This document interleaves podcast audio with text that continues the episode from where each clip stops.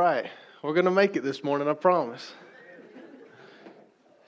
All right, I'll invite you to turn with me to John chapter 3 this morning as we close out this incredible chapter. It's an incredible chapter. You know, back in the first week of our study in the Gospel of John, we were introduced to the Word who was God, but we were also introduced to a man named John the Baptist. He's a fascinating character. In Mark, it describes John as wearing clothing made out of camel hair, and his diet consisted of locusts and wild honey.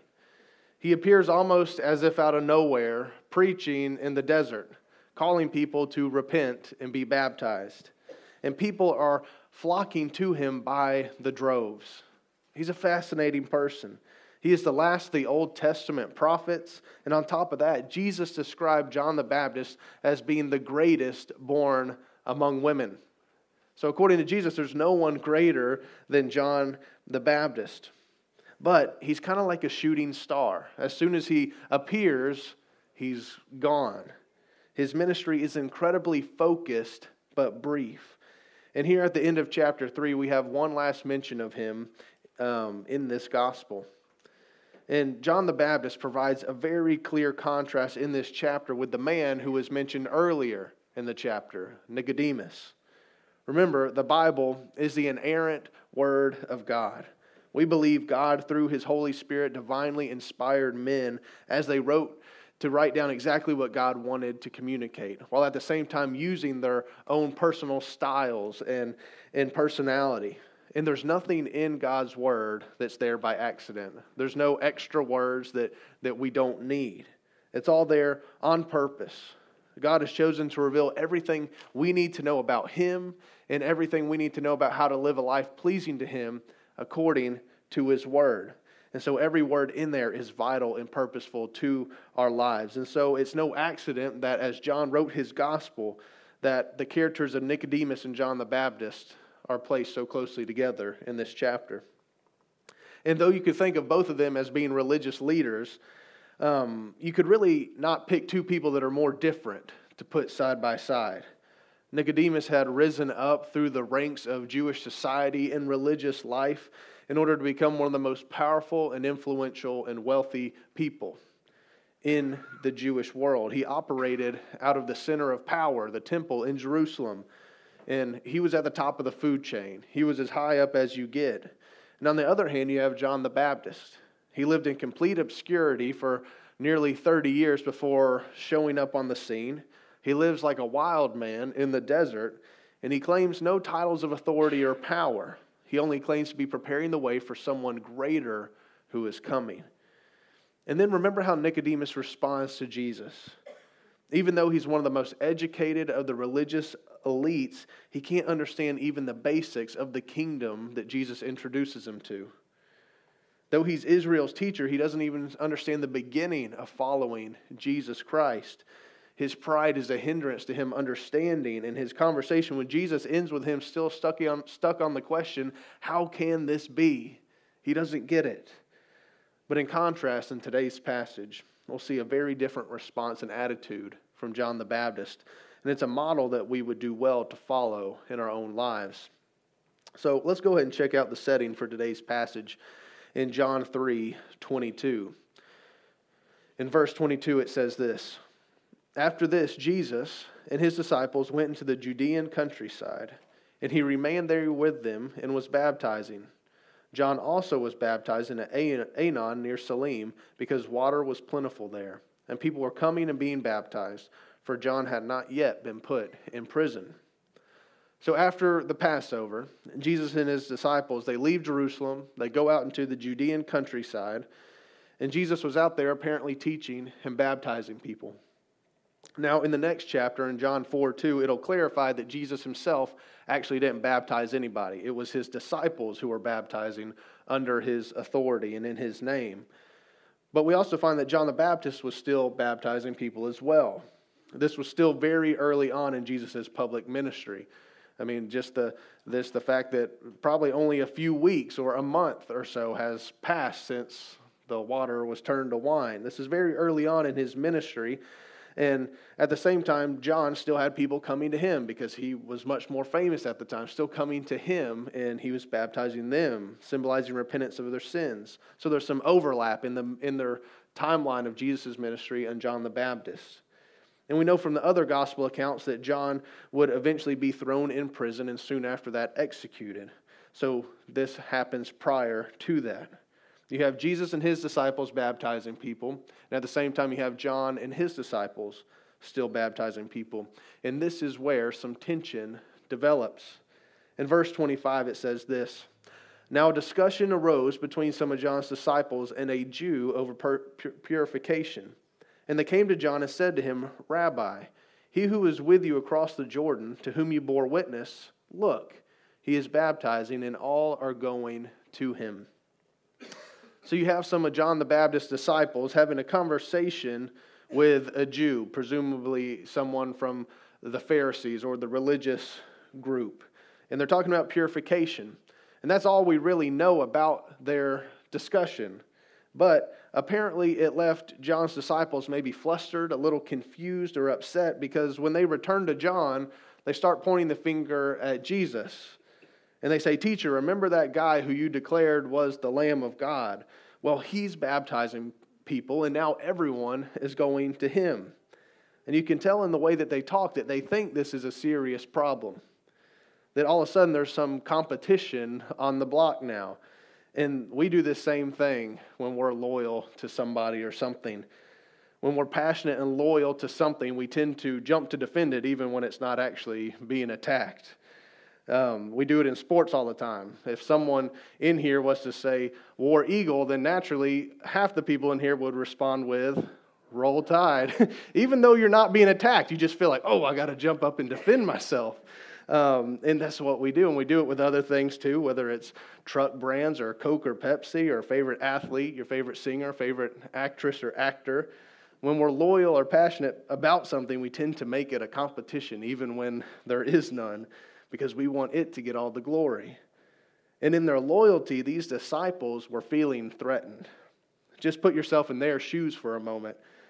They were disciples of John, the first prophet in nearly 400 years. He has droves of people traveling out into the wilderness just to hear him preach. And people are repenting and being baptized. He's having an extremely fruitful ministry.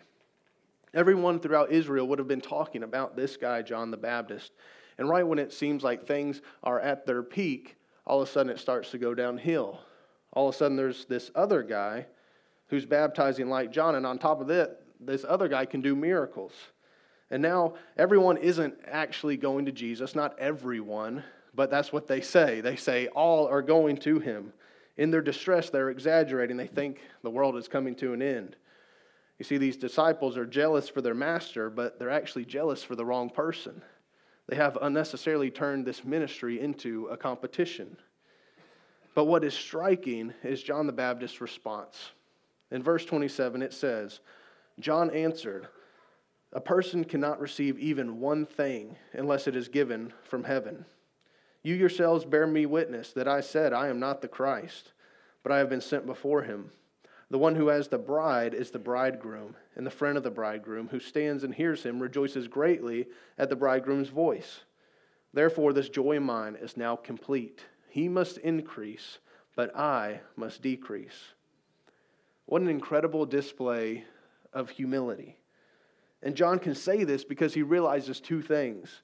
He realizes the source of his purpose and the source of his joy. The source of his purpose and the source of his joy. He says a person cannot receive one thing unless it is given to him from heaven or from above. John knows that any authority or influence that he had came from only one place, God. It wasn't anything he earned or generated by himself. He knew everything that he had was given by God, and that God gives us exactly what we need to fulfill our purpose in life.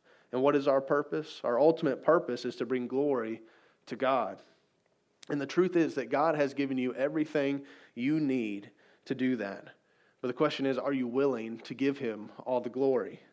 Do you want God to get all the glory, or do you secretly want to save some for yourself? Do you want God to get all the recognition for anything you've achieved or been able to do, or do you really want to keep some of the credit for yourself? This was a struggle for John's disciples. And it sounds really bad, but it's actually really human for us to do. And almost all of us struggle with this from time to time. We even do it with church a lot. Pastor J.D. Greer, the current president of the Southern Baptist Convention, he likes to pose the question that, what if God chose to bless a different church other than yours? You know, we pray for revival and for God to change our city and to raise up people left and right. But the question is, what if God chose to do that through a different church rather than us?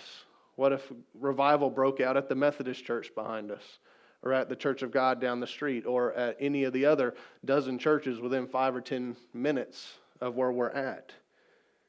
Would we be jealous because we don't get any of the glory of that? Or would we rejoice in the fact that God is being glorified no matter what, and he's being glorified through them? You see, John didn't flinch for one moment because he knew the source of his purpose, and it came straight from God. And he tells them, I already told you I'm not the Christ. I'm not him. You mean everyone's starting to go follow Jesus? Good. That's the point. That was the mission. That was the whole purpose. He needs to get 100% of the glory, and I need to get none. And John meant it so much so that he said, he must increase and I must decrease. You know, there's almost a tragic shortness to John's ministry. When we see someone rise to fame and then fall so rapidly, it's sad. But John knew what he came to do, and he accomplished it. And I know it sounds counterintuitive to apply to our lives, but how can we do this same thing in our lives? How can we decrease so Christ can increase? The question can sound strange, but how can you make your life less about you and more about Jesus? Paul tells us tells the Corinthians in 1 Corinthians 2:2 that he chose to know nothing among them except Christ and him crucified. You know, Paul had a ton of things that he could have boasted in. Before his conversion, he was a prodigy among the religious elite. He was one of the most educated and passionate Jews. He had been taught by one of the most well-respected and revered teachers. He was an impressive man. But yet he says he chose to display only Christ and him crucified to the Corinthians. He wanted Jesus to be the center of the attention. He wanted God to get all the glory in everything he did. And so how can we do that? One way is to deny ourselves, like Jesus commands his disciples to in Matthew 16. That's certainly a denial of our sinful fleshly inclinations, but it's also dying to our preferences and our desire to have things our way and the way we want it. Another way is to make decisions based on God's glory. You come to a fork in the road in life and you have multiple good decisions. Maybe not a bad and good one, but maybe multiple good ones. You know, the world makes decisions based on what will make you the most money or what will make you happiest. But what if you made those kind of decisions based on what would bring God the most glory? So when you come to deciding, do I go to school here or there? What would bring God the most glory? Do I take this job or this job? What would bring God the most glory? What decision would lift up Christ higher? And that is a sign of a mature believer, someone who's grown in sanctification when they begin to prioritize Christ and his name above all else. And that's what John the Baptist was doing. John knew the source of his purpose, but he also knew the source of his joy. And he uses this analogy of a groom and the best man. Who is more important in the wedding, the groom or the best man? The groom. Definitely the groom. The best man is not the focus of the wedding. And if he is, then something has gone terribly wrong. Either he's made it about himself or he locked his legs and passed out and everyone's looking at him on the floor. The best man should not be the center of attention. It's the groom. The best man is there to support his groom, and he's there to make sure everything is accounted for and that the groom is ready and prepared to meet his bride.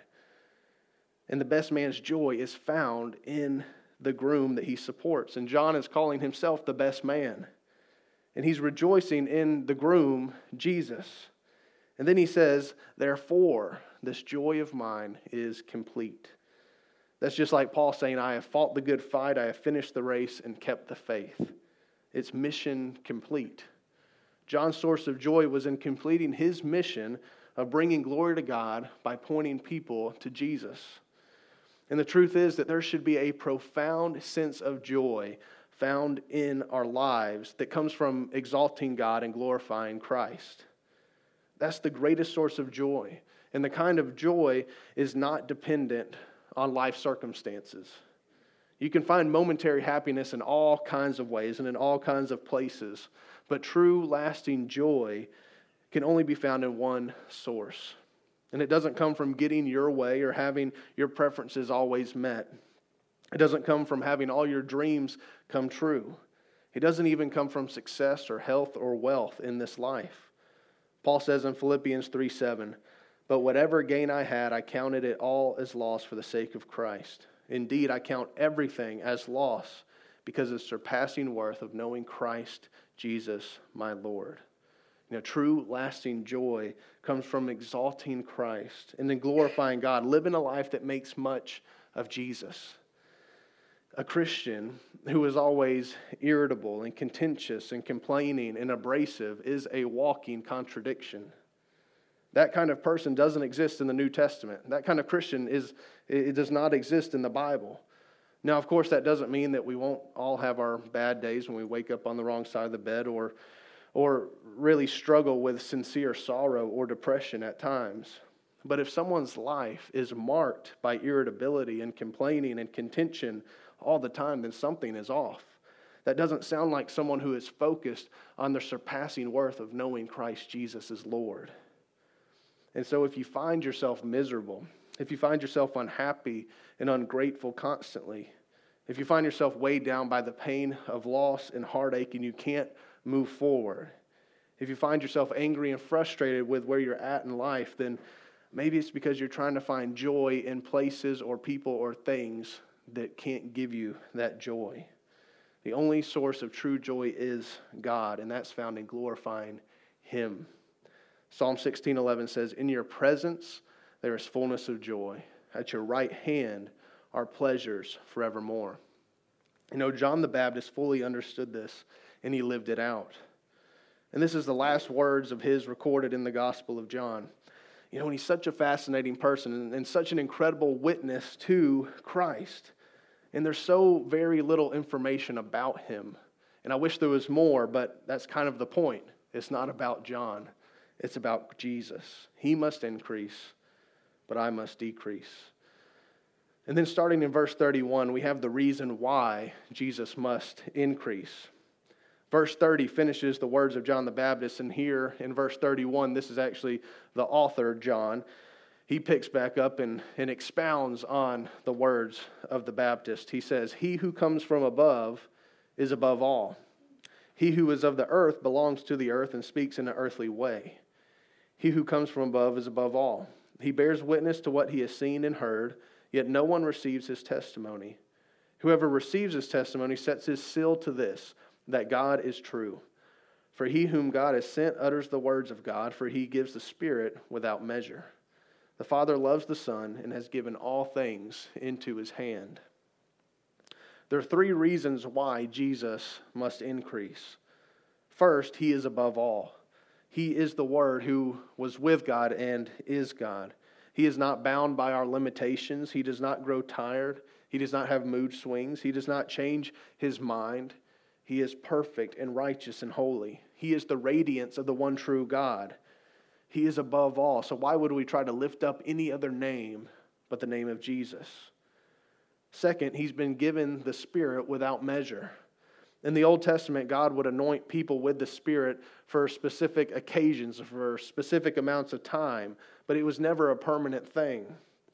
But Jesus was given the Spirit without measure. This was a new thing, meaning he had the full measure, the fullness of the Spirit of God. And today as believers, post-resurrection and post-Pentecost, we also are given the Spirit without measure. And then the third reason is that he must increase is because all things have been given into his hand. The Father loves the Son and has given all things into his hand.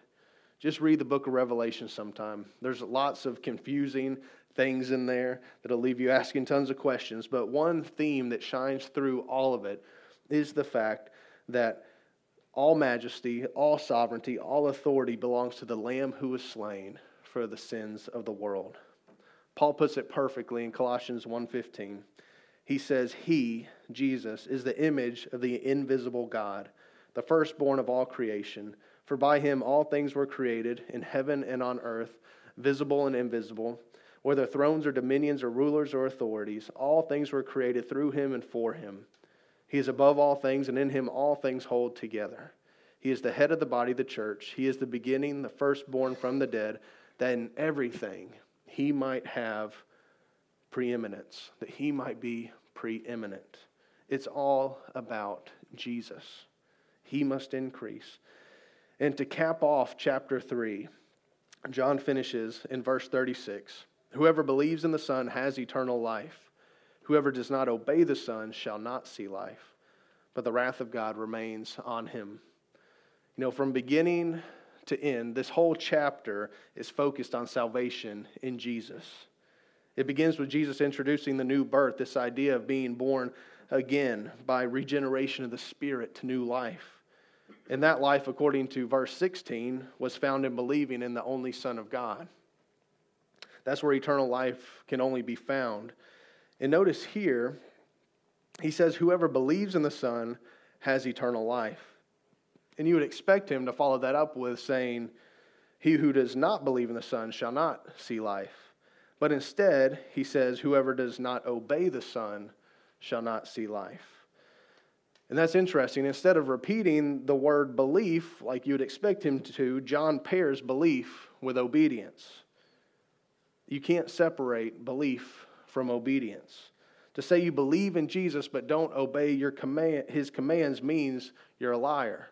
John makes that very clear in his letter of 1 John. He says that repeatedly. To say you love God but you don't obey Him means you're a liar. James would say that kind of religion is dead and worthless. That's because Jesus says you'll be known by your fruit. An apple tree doesn't bear oranges. A lemon tree doesn't bear bananas. A pear tree doesn't bear grapes. The fruit shows what kind of tree it truly is. And so our lives, the words we say, the attitude we display, the actions we take reveal our belief or unbelief in Jesus. And so the question is, what is your life revealing? What fruit are you bearing?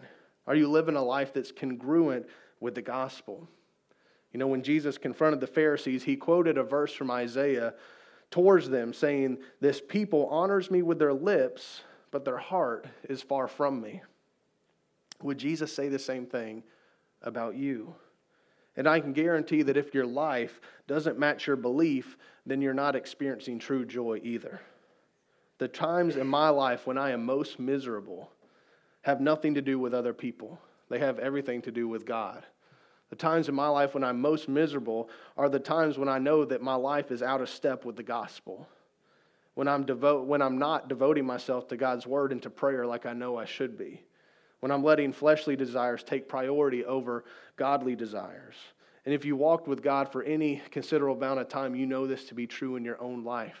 That we find the most joy and satisfaction when our life is walking in step with the gospel. True joy and peace and fulfillment are found in obedience and faith in Christ. And my greatest hope for us as a church has nothing to do with attendance numbers or the size of our building or the amount of money we have in the bank. Though in God's providence, He may choose to bless us in those areas. My hope is not in those things. My greatest hope and passion for us as a church is that we'd be a people that are continually growing in our faith and belief in Jesus Christ. And that from that, we're pursuing a life that is matching that belief and in holiness and finding in it true joy and fulfillment. And when we do that, we'll be able to say those same words as John the Baptist, my joy is now complete, that we have accomplished our mission that God has given us. Would you pray with me?